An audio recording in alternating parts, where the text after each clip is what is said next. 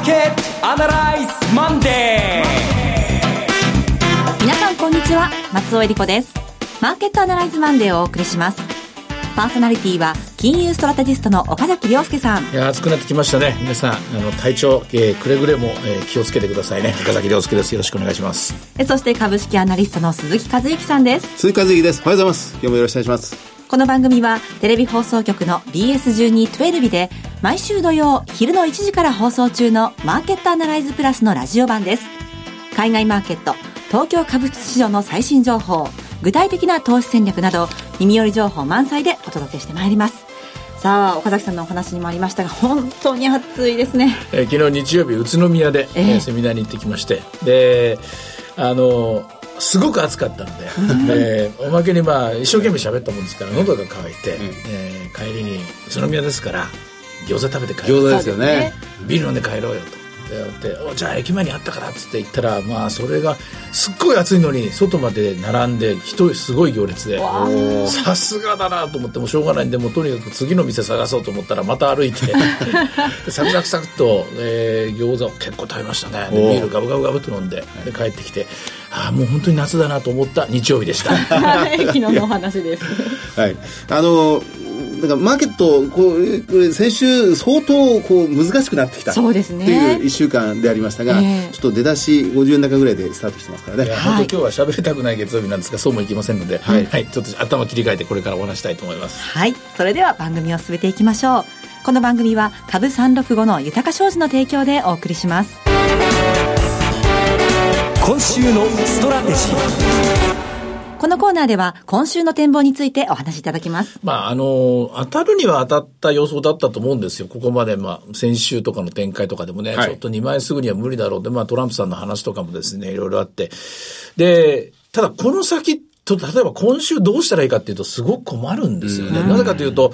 あの、まあ、えー、っと、ロシアゲートなんていう言葉がもう生まれちゃいましたからね、はい、これを中心に世の中回っていくんでしょう。回っていくんですが、あ次のイベント的にはもうこうなると、30日以降に予定されてると言われている、コミ元 FBI 長官の公聴会ですよね。はい、承認喚問に出てくるというやつ。ここまでな、な、ネタが来るのかなと。まあ、ネタが来るにしてもおそらくまた内部情報者の話になってきて。ええ、ただ、どんな話にしても、弾劾のリスクがあるとか、えー、政権の機能不全に陥ってしまうとか、はい、あるいは、これはテレビでもお話したんですけども、アメリカの中心がぐらぐらしてしまうと、外の問題、例えば今で言えば北朝鮮の問題とか、古くからは中近東の、あの、中東の問題とかですね、こちらの問題が再燃するかもしれないというリスク、うん、まあ、とうとう、えー、不安、地政学上のリスク、上げればキリがない状態なんですよね。その中で株式投資をどう考えるかなんで、困ったな、今週は。とりあえずエアポケットに入ったんで、アメリカの株は落ち着いた動きになるんじゃないかなと思うんですけれども、日本株はというと、これリスクに弱いですからね。そうですね。えー、アメリカの株だったら、まあ企業業績、それからトランプ政策とこの、この二つぐらい考えりゃいいんですけども、日本の場合はここに為替がかかってくるんですよね。はい。で、為替がどうもね、ドル弱いんですよ、今。うん今週に関して言うとというか、えー、ラジオお聞きの方で、ちょっとチャートを見る時間があったら後で見ておいてほしいんですけどもね、はい、世の中にはドルインデックスっていうのがありましてね。ドルインデックス。はい。あの、我々はいつもドル円、円安高円高高、まあドルが強いか大円でという話ばかり見てるんですけども、ドルっていうのは基軸通貨ですから、この基軸通貨が全体的に弱いか強いかっていうのはすごく大事なんですよね。はい。その全体的に強いか弱いかを占めるドルインデックスっていうのが、去年の12月から綺麗にダウントレンドに入ってて、うんで、最初はまあ円に対して弱くなっていくっていうのがクリアに見えたんですけども、ここもと2ヶ月ぐらいはユーロに対して見事にやっぱ弱くなっていて、はい、まあえー、ひっくり返してみるとユーロが対ドルで1.12まで上がってきてですね、で、まあ、それを見方を変えれば、あ、ユーロ高円安かということで喜ぶ人もいるんだけども、ドル全体が弱いっていうのは、これはね、危ない兆候なんですよね。ですから、日本株は長くなりましたけども、今週も戦略的には、申し訳ない。残念ながら先週と同じで戻り打っていくっていうことしか私は言えないなと思います。あの、まあ、技術的なこと一つ、まず最初にお伺いして、ドルインデックス。うん、まあ、私なんかは日銀が発表しているドルインデックスなんかを見たりするんですが、はい、そそのあたりですか？そうです。見見るとしたら。えっ、ー、とね、正しくはドルインデックスっていうのは、アメリカ FRB が、はい、えっと、開示している情報を取るんですが、これ、データ更新がちょっと遅れるんですよ。うん、ですので、えー、民間がですね、調べてるものが大概あると思います。どうしてもわかんなかったら、インベスティング .com っていうのを見てもらえば、大体そこに出てますので、うん、私はいつもそれをリアルタイムで見ていますね。であとはまあ、日銀情報もあるし、証券会社によっては自分たちで作って出してるのもありますから、えー、おそらく、検索すれば、リアルタイムで今どうなってるのかわかると思います。うんあの、まあ、トランプリスクというものに戻りますと、はい、まあ、この土曜日放送のマーケットアナライズでも岡崎さん指摘されてましたけど、ウォーターゲート事件にそっくりそのまま今回なぞらえてみることができるんだ。そうですね。それぐらい今回では深刻であるということになってます、ね、深刻というか、まあ、構図が一緒だということと、うん、で、ただまあ、あの、えっ、ー、と、弾劾をするには、えー、あれ確か会員が、やるのであって、はい、下院はまあ、えー、共和党が牛耳っていて、で下院の3分の2かなんかなんで、これ大変な手続きといいますか、時間がかかることは間違いないんですよね。はい、だけど、あの、思い出してほしいのは、えー、っと、ニクソン大統領っていうのは弾劾で辞めたんじゃないんですよ。あれ辞任なんですよね。うんはいで、弾劾をそうならないようにもみ消したのは、あビル・クリントンだったんですけどね、うん、モニカ・ルインスキー事件ですけども、本当に弾劾が、スイッチが押すかどうかって言ったらそこまではいかないって言いますかね、あの、そんなに大変な手続きを踏むためにはおそらく中間選挙の後になる。うん、ボロ負けするとか、あるいは、ほ、えっと、補欠選挙がありますよね。えー、モンタナとかジョージアでしたっけね。これの結果で共和党が惨敗を喫するようなことになると、これダメだということで動くかもしれない。我が身を守らなきゃいけないということでなるかもしれませんけれども、普通の動きで言うと、そう1ヶ月や2ヶ月質問ではない。うん、ただ、ニクソン大統領のと違って、トランプ大統領っていうのは、もともとワンマン経営者でしょ。はい。で、このワンマン経営者って、あの、都合悪くなるとやめちゃう。やめちゃうっていうか知らないよと。はい、ひっくり返すの得意な人なんですよね。ですので、一番可能性が高いのはもうそんなにめんどくさい話だったらとっととやめてやるよっていうようなこのリスクあると思うんですね。うん、で、同時に、えー、まあ、辞める辞めないの話よりも大きいのは、このことばかりに時間が、えー、人間にとって誰しも24時間は一つしかないですか？ら、24しかないですから、時間を割かれてしまって、それこそ、ワマケア代替法案の話しかり、はい、1兆円の公共投資しかり、国境税問題しかり、えー、リパトリ減税しかり、何もかもが全部後回しになって、あの公約選挙でお話したことは全部どこ行ってしまったのかという、うん、そういう一年になりかねない。うん、もうすでにそれを織り込む形でドルインデックスは静かに静かに下がってるんだと。私はそう思います。ね。これドル、まあ、なかなか言いにくいと思うんですけれども、これからまあ今後1ヶ月って考えた場合、このドルの安値っていうのはどれぐらいになるんでしょうか？ドル円で見ると1ヶ月だったらこの間の108円ぐらいのところで、うん大体止まるか、えー、ここをブレイクしたとしてもオーバーシュートと認識されるんじゃないかと思います。あの時は、やはり地政学上のリスク、北朝鮮の問題っていうのが最高潮に達してましたからね、かなりのところまで売り込まれたと思います。だから逆説的に言うと、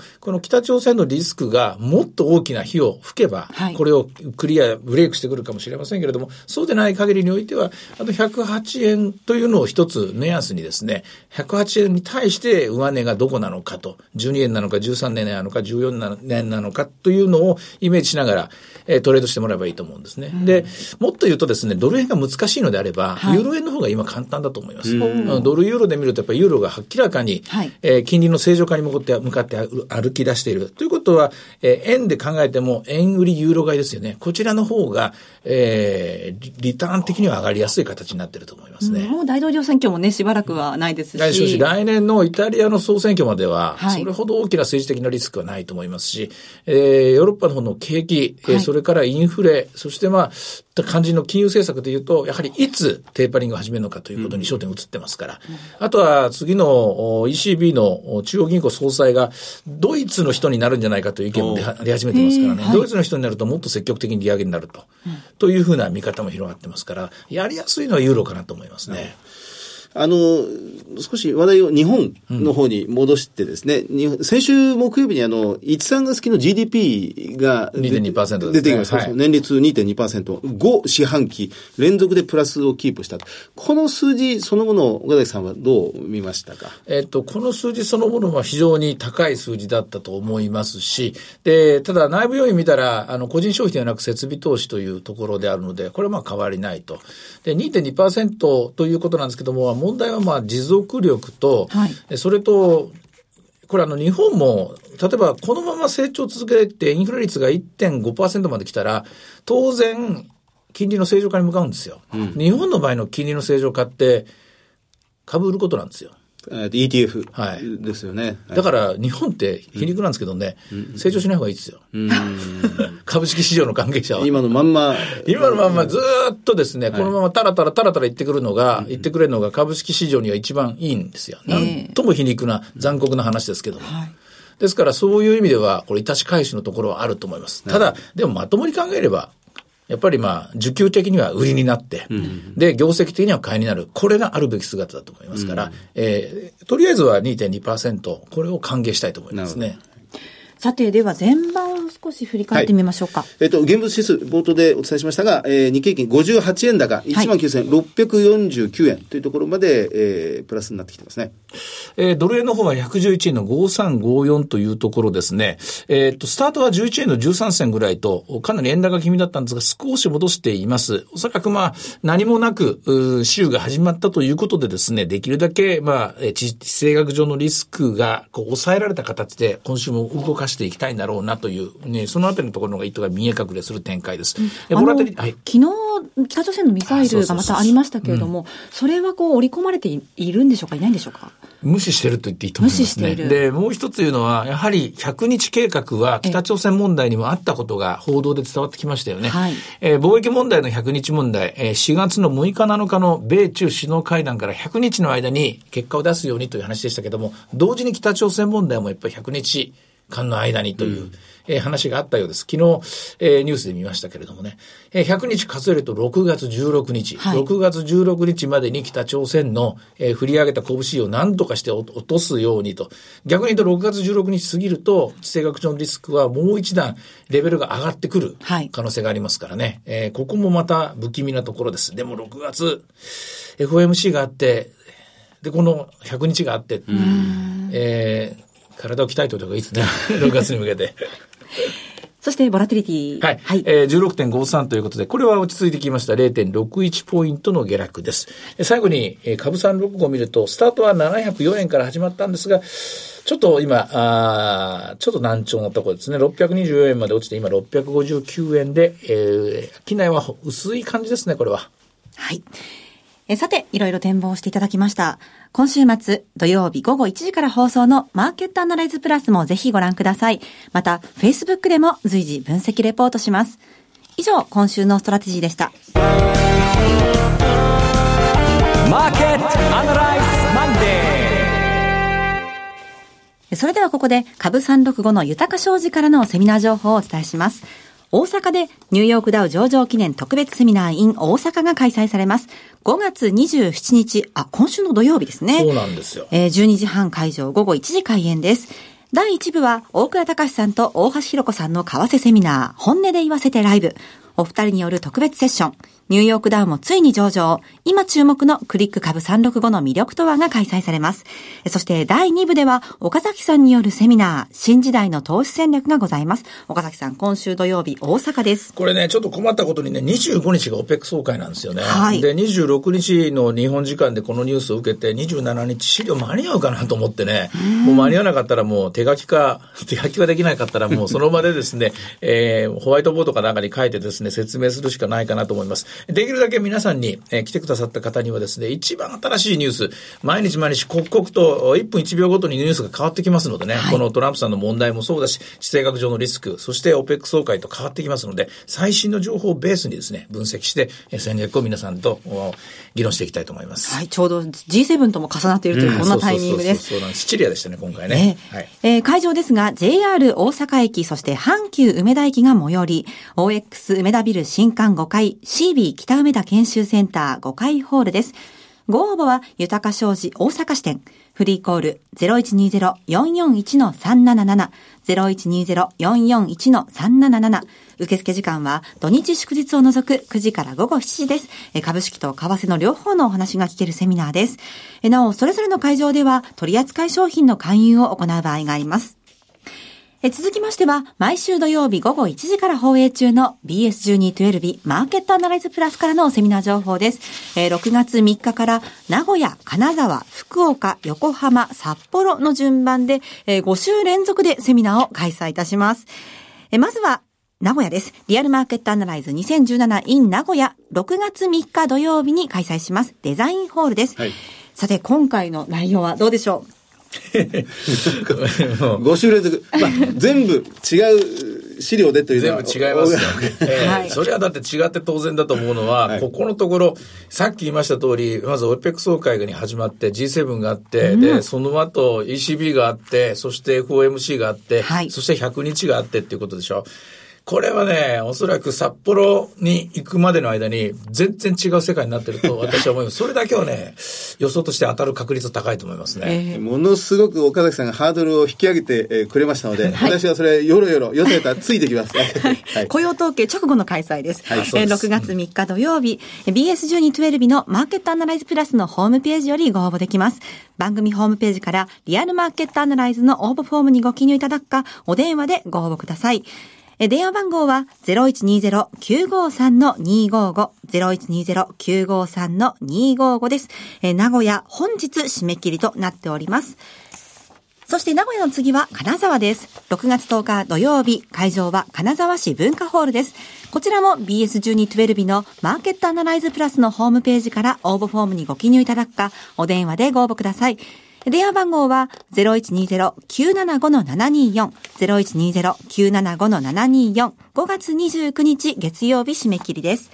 そしてその次は福岡での開催です。はい、6月17日土曜日、JR 九州ホールです。リアルマーケットアナライズの応募フォームにご記入いただくか、お電話でご応募ください。福岡の電話番号は0120-975-799、0120-975-799です。こちらの締め切りは6月5日月曜日です。これ6月17日ってことは、ここで100日が終わった翌日なんですね。うわ。それしか言えない。うわしか言えないな。はい、来てくださいね、皆さんね。そして福岡の次は横浜です。横浜6月24日土曜日、港未来ランドマークホールです。BS1212 のマーケットアナライズプラスのホームページから応募フォームにご記入いただくか、お電話でご応募ください。横浜の電話番号は0120-953-733、0120-953-733です。締め切りは6月12日月曜日です。そして最後は札幌です。リアルマーケットアナライズ 2017in 札幌。7月1日土曜日、JR 札幌駅最寄りの秋急大研修室です。マーケットアナライズプラスのホームページから応募フォームにご記入いただくか、お電話でご応募ください。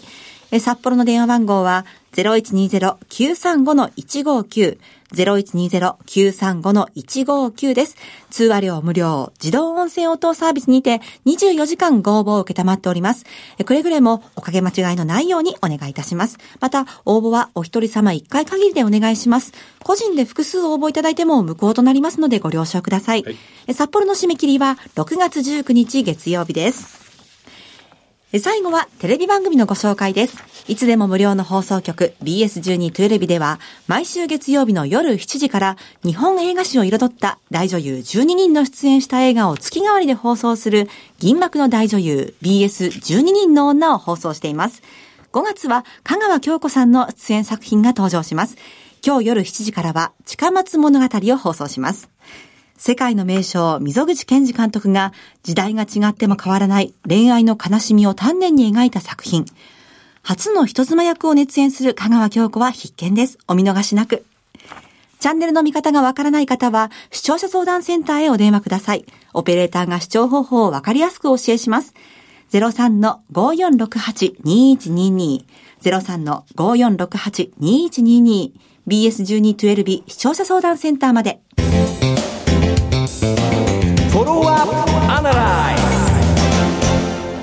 このコーナーでは先週放送の BS1212 マーケットアナライズプラスについて振り返ります。はい。あの、ゲストに日清基礎研究所の矢島さん、矢島康さんにお越しいただいて、はい。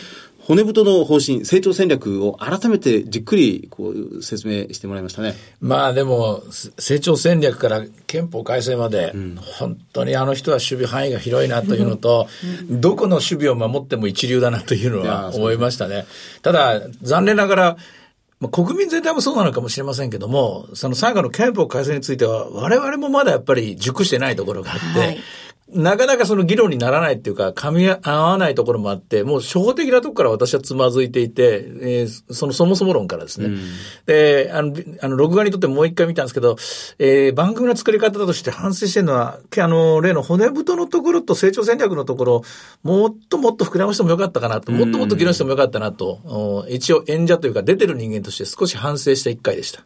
骨太の方針、2017年は、まあ、ソサイティ5.0というのを、はい、まあ、進化系でこう提示してきて、おそらく第4次産業革命の流れの中で、フィンテックあたりを前面に出してくるだろう、なんてことも指摘されてましたね。ただこれもそうなんですけどね、みんな理解してます？私は理解できてないんですよ。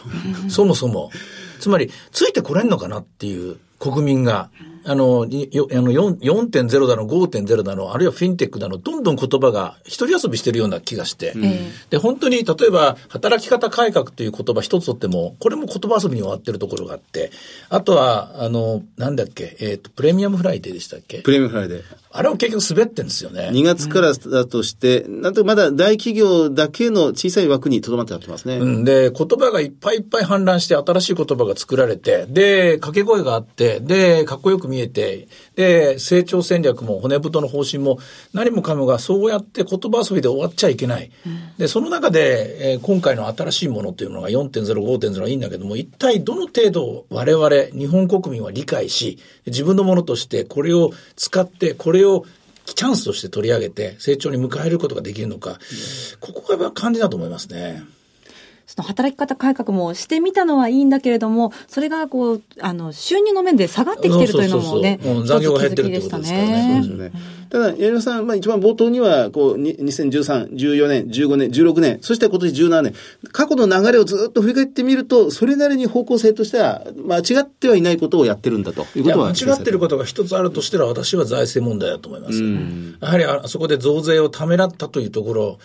あれはどっかで議論が、どっかのツケが回ってくるだろうし、あそこからやっぱり国民が変わったと思うし、あるいは相場も変わったと思うし、あれに対して、あの、その前はやるべきでなかったという意見の人も多いんですけど、多いんですけども、やっぱりやって、相場が壊れて、経済が壊れて、ダメになって、また何度も繰り返すっていう、そこの痛みを伴わないと、本当の意味での安心感とか、えー、本当の意味での成長って私はないように思うんですね。そうですね。増税して株価が崩れる、うん、あるいは景気がダメになる。だから増税を延期するっていうのも、これも本末転倒本末転倒の話でしょ。うん、確かにそれがありますね。景気のために増税しないっていうのはおかしいわけで、増税しなきゃいけないのはこれ財政を再建するわけで、何のために財政再建するかっていうと国民のため、未来のため、子供たちのためであって、で、その子供たちのためを増税しないで、えー、あの、無償化とかあっちの方に行くのは、これはちょっとおかしいような気がするんですよね。そうですね。教育無償化で1年4兆円。4兆円っていう言葉は聞いてたんですが、毎年毎年4兆円ずつかかっていくことになると。ですよね。これはただ事ではないですね。憲法改正するんでしょ、うん、ということは100年間これ出してるんですよ。100年間財政赤字を垂れ流していくっていうことを、世界に訴えるわけですよ。これでいいんですかっていうのが私の最初のつまずきなんですけどね。いやまさに本当に本当に考えていかなくちゃいけない、議論していかなきゃいけない問題なんだなそれを提示してくれたのが矢島さんだったとそういうことですね。はい、えー、提示するだけしてですね、去っていきましたけど。さて、マーケットアナライズマンデー、そろそろお別れの時間になりました。ここまでのお話は、岡崎亮介と、鈴木和之と、そして松尾恵理子でお送りしました。それでは今日はこの辺で失礼いたします。さよなら。この番組は株365の豊か商事の提供でお送りしました。